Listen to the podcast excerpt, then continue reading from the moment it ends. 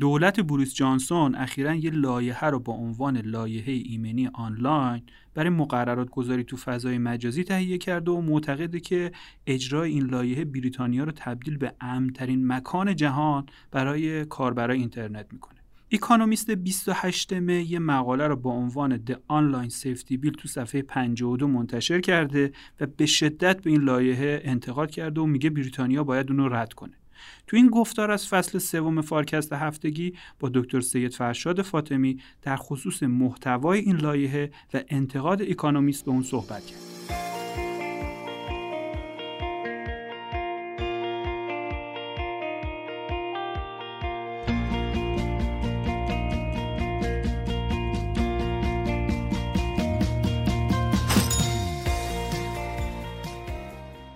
آقای دکتر فاطمی عزیز سلام. خوشحالیم که در خدمت شما هستیم. سلام منم خوشحالم که با همراهان فارکست هستم. دولت انگلیس اخیرا یه لایحه رو به اسم لایحه ایمنی آنلاین با هدف مقررات گذاری فضای مجازی و اینترنت تهیه کرده و معتقده که این لایحه بریتانیا رو انگار تبدیل می‌کنه به امترین مکان تو جهان برای کاربرای اینترنت. این لایحه محتواش چیه؟ اصلا چرا همچین ادعایی کرده؟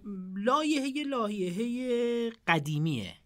مقاله اکانومیست اشاره می‌کنه که لایحه از زمان ترزامی که نخست وزیر بوده در حزب محافظ کار داشته روش کار می‌شده. حمایت هایی هم از سایر احزاب داره یعنی رهبر حزب کارگر را هم توی مواقعی از لایحه دفاع کرده. لایحه بسیار مفصله. چیزی که از متن برمیاد یه لایحه 225 صفحه‌ای با تقریبا 194 تا ماده قانونیه. که مقاله ادعا کرده بیش از 25 هزار بونگاه فعال تو فضای مجازی را تو انگلستان تحت تاثیر خودش قرار میده. به همین خاطر لایه لایه بزرگی. هدفی که ظاهرا لایه داره اینه که می‌خواد فضای مجازی را امن بکنه برای حضور کاربرا و محدودیت هایی برای بونگاه ها تو زمین های مختلف وضع می‌کنه. اگر این لایه تبدیل به قانون بشه بنگاه های بزرگی نظیر فیسبوک و گوگل که اصلا انگلیسی هم نیستن و در داخل بریتانیا هم فعالن تا بنگاه های کوچیکی که فعالیت های کمی تو فضای اینترنت دارن همه تحت تاثیر قرار می‌گیرن. لایحه محدودیت هایی قرار میده برای محتوایی که این در اصل شرکت های اینترنتی تو فضای اینترنت قرار میدن خودشون یا سایرین از طریق در از پلتفرم اونا تو فضای اینترنت قرار میدن. و ادعای لایحه اینه که می‌خواد مسئله شکستی که در زمینه خودتنظیمی شرکت های بزرگ اینترنت اتفاق افتاده را حل بکنه. یعنی میگه این شرکت ها به خودی خود قادر نبودند که از دو نوع محتوا در اصل خودداری کنند از انتشار دو نوع محتوا خودداری کنند یکی محتوایی که غیر قانونیه دوم محتوایی که قانونیه. ولی برای جامعه ضرر داره.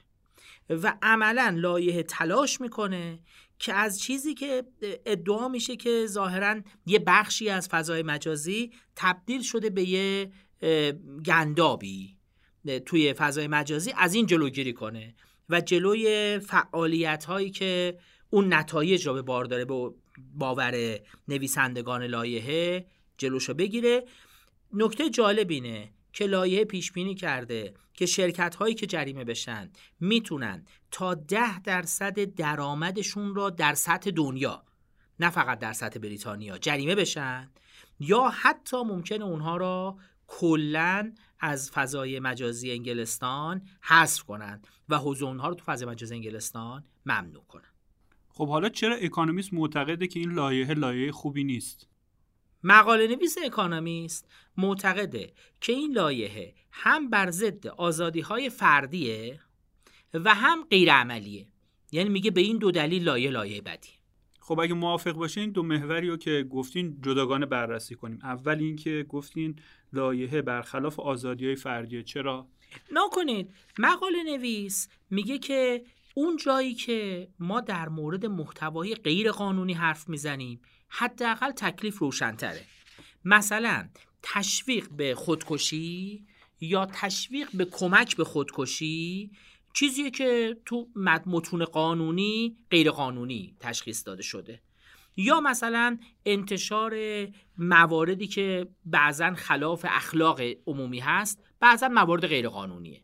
در مورد جایی که میگه در از خلاف آزادی های شخصیه نویسنده مقاله معتقده که ما یه مواردی هست که اینها الان هم غیر خب تکلیف اون با اونا ممکنه کمی روشنتر باشه. مثل تهدید افراد به مرگ. مثل محتوایی که افراد رو تشویق کنه به اینکه خودکشی کنن. و اینجور موارد خب موارد روشنیه. منتها همین موارد هم ممکنه شرکت ها را به اونجا برسونه که موارد قانونی را هم در کنار این سانسور کنن چرا؟ چون که نوعا کنترل محتوا با توجه به حجمی که از محتوا تو فضای مجازی منتشر میشه که مثلا تنها سایت یوتیوب در هر دقیقه 500 ساعت ویدیو توش آپلود میشه ممکنه شرکت هایی را که با استفاده از تکنولوژی نوعن نه با استفاده از توان اشخاص. تلاش می‌کنن محتواهای غیر قانونی را حذف کنن به اونجا برسونه که محتوای قانونی را هم حذف کنن. مثلا تشویق افراد با خودکشی ممکنه از این کسی که یه نفر توی یک فضای مجازی توی فرومی داره وضعیت روحی خودش رو شرح میده که کمک بگیره برای اینکه دست به خودکشی نزنه اشتباه گرفته بشه. یعنی میگه به واسطه اینکه حجم محتوا زیاده و محدودیت ها هم شدیده و جرائم هم شدیده ممکنه شرکت ها بیش از اندازه مجبورشن سانسور کنن. حالا این تازه تو بخش ساده تر موضوعه که بحث موارد غیرقانونیه. چه اتفاقی میفته؟ مواردی که قانونی هن منتها ممکنه در بعضی از موارد برای جامعه ضرردار تشخیص داده بشن. مثال می‌زنه مقاله نویس مثل فروش چاقو. مثل اینکه افراد لاغری مفرط را یا انورکسیا را تبلیغ کنند. اون در از بیماری وسواس لاغری که افراد دارند. یا افراد بیان در مورد واکسیناسیون نظرات منفی خودشون رو منتشر کنند. یا حتی تا اونجا که افراد بیان و کامنت های نجات پرستانه بر علیه تیم های فوتبال منتشر کنند. میگه اینجا مواردی هست که لزوما غیرقانونی نیست. مونتا مزره برای حالت اجتماع تشخیص داده میشه. میگه اینجا دو تا مشکل به وجود میاد. مشکل اول اینه که موارد تشخیص این بعدا به عهده اعضای کابینه گذاشته شده. یعنی الان تو قانون مصادیق این موارد لیگال با هارمفول قانونی ولی مزر مشخص نشده. و نکته هم شبیه قبلیه که دوباره وقتی که بنگاه ها می‌خوان بیان اینجا عمل بکنن ممکنه بیش از اندازه به واسطه اینکه به ابزارهایی وابستن که اون ابزارها اتوماتیک این کار دارن انجام میدن ممکنه بیش از اندازه مجبور به سانسور کردن اطلاعات بشن و حتی اطلاعاتی که مفیدم هست در کنار اطلاعات مزر سانسور بشه. مثلا مجددا وقتی یه کسی که داره انتقاد می‌کنه از هر عوامل نجات پرستانه تو فوتبال ممکن نرم افزار نتونه تشخیص بده که این به نفع اون داره صحبت می‌کنه یا به ضررش داره صحبت می‌کنه. حتی موارد مفید رو هم از فضای در از اینترنت حذف کنند و شرکت ها به خاطر اینکه بیش از اندازه محافظ کاران مجبورن برخورد کنند در از وضعیت حتی بدتر از وضعیت فعلی هم بشه. آیا دکتر فاطمی چرا باید حفظ آزادی های فردی تو فضای مجازی و اینترنت یه معیاری برای ارزیابی یه همچین لایحه‌ای باشه؟ یعنی باید همه آزاد باشن هر چی می‌خوان تو فضای مجازی مثلا بگن یا انجام بدن؟ خود مقاله یه جایی میگه شما هم اشاره کردین که فضای مجازی و سوشال مدیا تبدیل به یه گنداب یا یه مثلا فاضلابی شده. چطوری میشه یه همچی فاضلابی و یا همچی گندابی و با حفظ این آزادی های فردی تصویه کرد و تدبیرش کرد به یک محیط امن و مناسب اونطوری که مثلا دولت انگلیس داره میگه؟ البته اون اصطلاح گنداب را طرفداران لایحه به کار بردن لزوما نظر نویسنده مقاله نیست. منتها به هر حال یه مرز خیلی باریکی هست. جایی که شما در مورد آزادی های فردی حرف می‌زنید و می‌خواید اینا رو آزاد بذارید و جایی که می‌خواد آزادی های فردی رو محدود کنید. این مرزه جایی که قانون مقاله میگه باید توش بیسته و درست بیسته. به همین خاطر مقاله یه جاهای اتفاقا میگه لایحه موارد خوبی داره. مثلا میگه بونگاه ها باید به افراد اختیار بدن که خودشون وقتی که می‌خوان انتخاب بکنن چی ببینن و چی نبینن آزادتر باشن. یعنی افراد چه تو تبلیغات چه تو محتوا بتونن انتخاب کنن چیا رو می‌خوان ببینن یا چیا رو نمی‌خوان ببینن. یا مثلا میگه لایحه مواردی داره که داره تلاش می‌کنه بنگاه های کوچیک را در مقابل بنگاه های بزرگ حفظ کنه و به اینا یه پروتکشنی بده یه حمایتی بکنه ازشون. یعنی اینکه در عین حالی که ما باید نگران باشیم که آزادی های فردی افراد محدود نشه حتما قیودی هم بر اون هست. اختلاف نظر اونه که این فرایند به چه ترتیب انجام بشه. نکته اساسی که باید متوجه قرار بگیره اینه که اون مرز باری که بین آزادی های فردی و محدودیت هایی که بر آزادی افراد می‌ذاره و قانون می‌خواد مشخصش کنه کجا قرار بگیره؟ چه بخشیش به خود تنظیمی بنگاه ها مرتبط بشه؟ چه بخشیش به رویکرد پدرسالارانه دولت برای کنترل محتوای اینترنت واگذار بشه؟ این مرز جایی که به نظر میاد اختلاف اصل نویسنده مقاله و پیشنهاد کنندگان لایحه است. خب فرمودید محور دوم بحث عملی نبودن یا این practicality این لایحه بوده. علت عملی نبودنش چیه؟ نگاه کنید من یه اشاره اولی تو تیکه اول کردم که در اصل ابزارهایی که نوعا این محدودیت ها را می‌خواد اعمال کنه. و در اصل مواردی که تو لایحه اومده را اجرا بکنه نوعا ابزار تکنولوژیکاله و ابزار تکنولوژیکال تو خصوصیت خودش دو نوع خطا را داره. یکی چیزی را یعنی بیش از ابزار انسانی دو نوع خطا را داره. یکی چیزی را که نباید حذف کنه ممکنه حذف کنه. دوم محتوایی را که اجازه انتشار داره را ممکنه جلوش بگیره. مقاله ادعا می‌کنه کم کردن این خطاها هزینه اجرا خیلی خیلی می‌تونه ببره بالا. و ممکنه بسیاری از بنگاه ها اصلا نتونن توان اجرای اینا داشته باشن.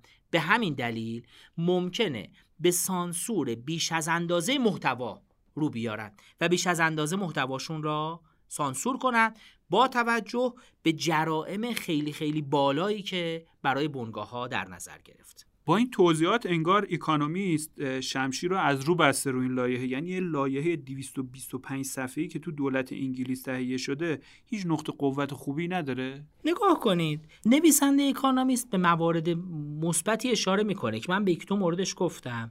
من تو همینجوری که میفرمایید لحن کلی دو مقاله‌ای که تو اکانومیست چاپ شده تو این هفته کلا منفیه.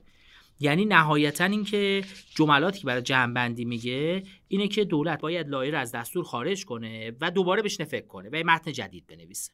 مونتو همچنان خودش میگه میگه موارد مفیدی هم داره. مثلا پیشنهاداتی تو لایحه وجود داره که بنگاه ها را مجبور کنه که به استفاده کننده ها حق انتخاب بده که چه بخشهایی رو از یه وبسایت یا چه نوع پست هایی رو علاقمندن ببینن. و چیزی که علاقمند نیستن بنگاه ها نتونن اونها را. با انگیزه های تجاری یا با محدودیت هایی که تو حذف کردن محتوا یا تو انتشار محتوا دارن نار تحت تاثیر خودشون قرار بدن. همچنین تلاش می‌کنه که بنگاه های کوچیک را از قواعد خیلی خیلی سختگیر راحت تر بذاره نویسنده میگه اینا موارد خوبیه که توی مقاله اومده. منتها همچنان به شدت با مقاله چیکار می‌کنه؟ مخالفت داره و میگه که آخرین جملهش اینه. The government should delete it. یعنی خیلی با قاطعیت میگه government باید حتما این لایحه‌ش رو پس بگیره. و به نظر میاد که حداقل فضای مطبوعاتی اکانومیست با, با این اقدامات و این اصلاحات که تو قانون داره پیشنهاد شده خیلی موافق نیست. یه نکته هم بد نیست من اشاره بکنم که به نظر میاد بین سیاست مدارها هم هرچند که عموما به نظر میاد باش موافقن مخالفت هایی وجود داره. یکی از چهرهای خیلی تاثیرگذار حزب محافظه کار یعنی حزب خود نخست وزیر که با این لایه مخالفت کرده دیوید دیویسه. دیوید دیویس هم در حزب محافظه کار وزیر کشور در سایه بوده و هم وزیر خروج از اتحادیه اروپا بوده و یکی دو دوره هم کاندید ریاست حزب همواره اسمش مطرح بوده و اون کسیه که این لایحه را به عنوان سنسور چارتر یعنی دستور العمل سانسور اینترنت ازش اسم برده و به هر حال بین چهره های سیاسی تاثیرگذار هم مخالفت های جدی با لایحه رخ داده. من الان برای این سوال به وجود اومده که اگه این لایحه تصویب بشه و تبدیل به قانون بشه رو فعالیت شرکت های بین و بزرگی که در واقع هم تو بریتانیا فعالن و هم تو دنیا فعالن مثل گوگل و متا و تیک تاک چه اثری می‌ذاره؟ باعث نمیشه اینا فعالیتشون رو مثلا تو بریتانیا محدود کنن یا حتی اصلا به طور کلی متوقف کنن؟ مقاله دو تا در اصل پیش بینی داره. میگه یه راه حل یا یه روی کردی که ممکن اتفاق بیفته. اینه که بنگاه ها سیاست های global خودشون را یعنی سیاست های جهانی خودشون را تحت تاثیر تغییر قوانین توی انگلستان تغییر بدن. شواهدم میاره که وقتی سال گذشته بریتانیا یه محدودیت های روی دسترسی کودکان به محتوای اینترنت ایجاد کرد گوگل، تیک تاک و چند تا کمپانی دیگه تغییراتی را تو سطح جهان اعمال کردن. یعنی قواعد خودشون رو بر همه عوض کردن. و پیش بینی دومش اینه که اگر این لایحه به شکل خیلی محدود کننده بخواد اجرا بشه اون وقت ممکنه بعضی از بنگاه ها اصلا تصمیم بگیرن در انگلستان فعالیت نکنن. به واسطه ابهاماتی که در خود متن قانون پیشنهادی هم وجود داره خود مقاله قادر نبوده بگه کدومی که از اتفاقا میفته. منتها گفته هر کدوم از این دوتا اتفاق ممکنه بیفته و ادعا کرده ممکنه هزینه یا قیمت این ایجاد ایمنی در اینترنت برای بریتانیا خیلی بالا باشه. آقای دکتر فاطمی بالاخره ما هم مدتیه که تو ایران درگیر طرحها و لایه‌هایی برای صیانت از فضای مجازی و مقررات گذاری اینترنت هستیم. به نظرتون از تجربه انگلیس چی میشه یاد گرفت؟ نگاه کنید. یه نکته اساسی که وجود داره اینه که ما باید همیشه بین trade-off بین محدود کردن و هزینه‌ای که برای محدودیت باید بپردازیم فکر کنیم. و در جاهایی که میشه محدودیت ها را به self regulation و بعد مقابله کردن با در از کسی که self regulation ش ناقض قانون میشه یعنی خودش نمی‌تونه با regulation شخصی قانون رو رعایت کنه پای بندمونیم. مسئله اصلی اینه که همینجور که تو, تو این مقاله بهش اشاره شد و کلا در مورد نوشتن قانون مطرحه قانون باید هم اجرایی باشه و هم از لحاظ هزینه قابل انجام باشه. یعنی این دوتا کفه ترازو باید در اصل رعایت بشه. یعنی اگه قانونی بنویسیم که چنان محدودیت های شدیدی اعمال کنه که عملا کلا فضای اینترنت بسته بشه خب اون قانون بده. اگر ما توی فضای بیقانونی هم را بریم که هر محتوایی قابل انتشار باشه و هیچ گونه پروتکشنی افراد نداشته باشن در مقابل محتوایی که دریافت می‌کنن اونم بده. پیدا کردن اون خط تعادل بین این دوتا به نظر من سختترین وظیفه قانون گذاره که کجا بتونه اون خط تعادل رو بین این دوتا در اصل مخاطره قرار بده و یه جایی قرار بگیره که به اصطلاح ما اقتصادی ها رفاه اجتماعی رو بتونه ماکسیموم ممنونم آقای دکتر فاطمی عزیز. منم تشکر می‌کنم. خیلی متشکرم از فرصتی که فراهم شد.